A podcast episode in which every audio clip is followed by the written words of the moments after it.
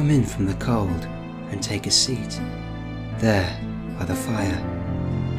I'll make you something to drink, and I'll tell you some tales.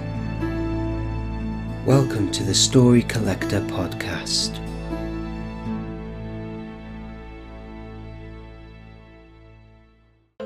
In tonight's story, we enter an apartment shortly after a man has jumped to his death from the window. We find a hastily scribbled note, which tells us of the unspeakable horrors that caused the man to leap to his doom. Was it madness? Or did such horrors truly exist? Dagon by H.P. Lovecraft. I am writing this under an appreciable mental strain, since by tonight I shall be no more. Penniless and at the end of my supply of the drug which alone makes my life endurable, I can bear the torture no longer, and shall cast myself down from this garret window into the squalid street below. Do not think from my slavery to morphine that I am a weakling or a degenerate. When you have read these hastily scrawled pages, you may guess, though never fully realize, why it is that I must have forgetfulness or death. It was in one of the most open and least frequented parts of the broad Pacific that the packet of which I was supercargo fell a victim to the German sea raider. The Great War was then at its very beginning, and the ocean forces of the Hun had not completely sunk to their later degradation, so that our vessel was made a legitimate prize whilst we of her crew were treated with all the fairness and the consideration due as naval prisoners. So liberal indeed was the discipline of our captors that five days after we were taken, I managed to escape alone in a small boat with water and provisions for a good length of time. When I finally found myself adrift and free, I had but little idea of my surroundings. Never a competent navigator, I could only guess vaguely by the sun and the stars that I was somewhat south of the equator. Of the longitude I knew nothing, and no island or coastline was in sight. The weather kept fair, and for uncounted days I drifted aimlessly beneath the scorching sun, waiting either for some passing ship or to be cast on the shores of some habitable land. But neither ship nor land appeared, and I began to despair in my solitude upon the heaving vastnesses of unbroken blue. The change happened whilst I slept. Its details I shall never know, for my slumber, though troubled and dream infested, was continuous. When at last I awaked, it was to discover myself half sucked into a slimy expanse of hellish black mire which extended about me in monotonous undulations as far as I could see, and in which my boat lay grounded some distance away. Though one might well imagine that my first sensation would be of wonder at so prodigious and unexpected a transformation of scenery, I was in reality more horrified than astonished, for there was in the air and in the rotting soil a sinister quality which chilled me to the very core. The region was putrid with the carcasses of decaying fish and of other less describable things which I saw protruding from the nasty mud of the unending plain. Perhaps I should not hope to convey in mere words the unutterable hideousness that can dwell in absolute silence and barren immensity. There was nothing within hearing and nothing in sight save a vast reach of black slime, yet the very completeness of the stillness and the homogeneity of the landscape oppressed me with a nauseating fear. The sun was blazing down from a sky which seemed to me almost black in its cloudless cruelty as though reflecting the inky marsh beneath my feet. As I crawled into the stranded boat, I realized that only one theory could explain my position. Through some unprecedented volcanic upheaval, a portion of the ocean floor must have been thrown to the surface, exposing regions for which innumerable millions of years had lain hidden under unfathomable watery depths. So great was the extent of the new land which had risen beneath me that I could not detect the faintest noise of the surging ocean, strain my ears as I might, nor were there any sea fowl to prey upon the dead things. For several hours I sat thinking or brooding in the boat, which lay upon its side and afforded a slight shade as the sun moved across the heavens. As the day progressed, the ground lost some of its stickiness and seemed likely to dry sufficiently for travelling purposes in a short time. That night I slept but little, and the next day I made for myself a pack containing food and water, preparatory to an overland journey in search of the vanished sea and possible rescue. On the third morning, I found the soil dry enough to walk upon with ease. The odour of the fish was maddening, but I was too much concerned with graver things to mind so slight an evil, and set out boldly for an unknown goal. All day I forged steadily westward, guided by a faraway hummock which rose higher than any other elevation on the rolling desert. That night I encamped, and on the following day still travelled toward the hummock, though that object seemed scarcely nearer than when I had first espied it. By the fourth evening, I attained the base of the mound, which turned out to be much higher than it had appeared from a distance, an intervening valley setting it out in sharper relief from the general surface. Too weary to ascend, I slept in the shadow of the hill. I know not why my dreams were so wild that night, but ere the waning and fantastically gibbous moon had risen far above the eastern plain, I was awake in a cold perspiration, determined to sleep no more.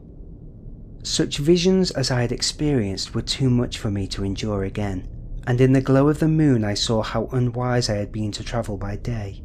Without the glare of the parching sun, my journey would have cost me less energy. Indeed, I now felt quite able to perform the ascent which had deterred me at sunset. Picking up my pack, I started for the crest of the eminence. I have said that the unbroken monotony of the rolling plain was a source of vague horror to me, but I think my horror was greater when I gained the summit of the mound and looked down the other side into an immeasurable pit or canyon whose black recesses the moon had not yet soared high enough to illumine. I felt myself on the edge of the world, peering over the rim into the fathomless chaos of eternal night.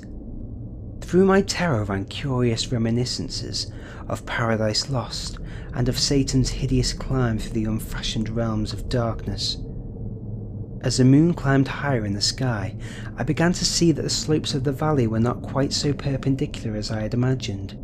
Ledges and outcroppings of rock afforded fairly easy footholds for a descent, whilst after a drop of a few hundred feet, the declivity became very gradual.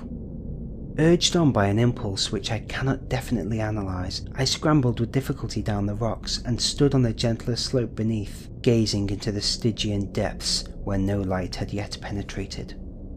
All at once my attention was captured by a vast and singular object on the opposite slope, which rose steeply about a hundred yards ahead of me, an object that gleamed whitely in the newly bestowed rays of the ascending moon. That it was merely a gigantic piece of stone, I soon assured myself, but I was conscious of a distinct impression that its contour and position were not altogether the work of nature.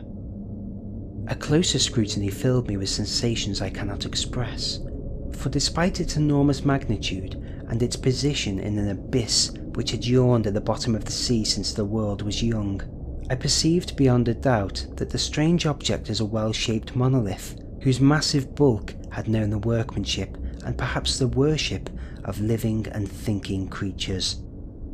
Dazed and frightened, yet not without a certain thrill of the scientist's or archaeologist's delight, I examined my surroundings more closely. The moon, now near the zenith, shone weirdly and vividly above the towering steeps that hemmed in the chasm, and revealed the fact that a far-flung body of water flowed at the bottom, winding out of sight in both directions, and almost lapping my feet as I stood on the slope. Across the chasm the wavelets washed the base of a cyclopean monolith, on whose surface I could now trace both inscriptions and crude sculptures. The writing was in a system of hieroglyphs unknown to me, and unlike anything I had ever seen in books, consisting for the most part of conventionalized aquatic symbols such as fishes, eels, octopi, crustaceans, mollusks, whales, and the like.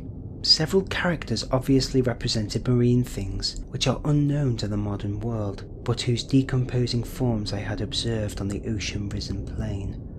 It was the pictorial carving, however, that did most to hold me spellbound. Plainly visible across the intervening water on account of their enormous size were an array of bas reliefs, whose subjects would have excited the envy of the Dore.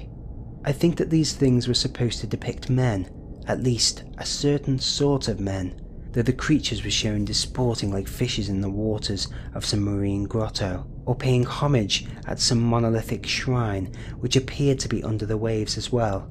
Of their faces and forms I dare not to speak in detail, for the mere remembrance makes me grow faint.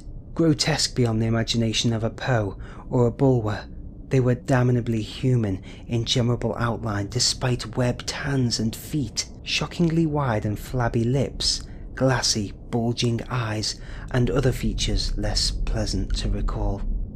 Curiously enough, they seem to have been chiselled badly out of proportion with their scenic background, for one of the creatures was shewn in the act of killing a whale, represented as but little larger than himself. I remarked, as I say, their grotesqueness and strange size, but in a moment decided that they were merely the imaginary gods of some primitive fishing or seafaring tribe.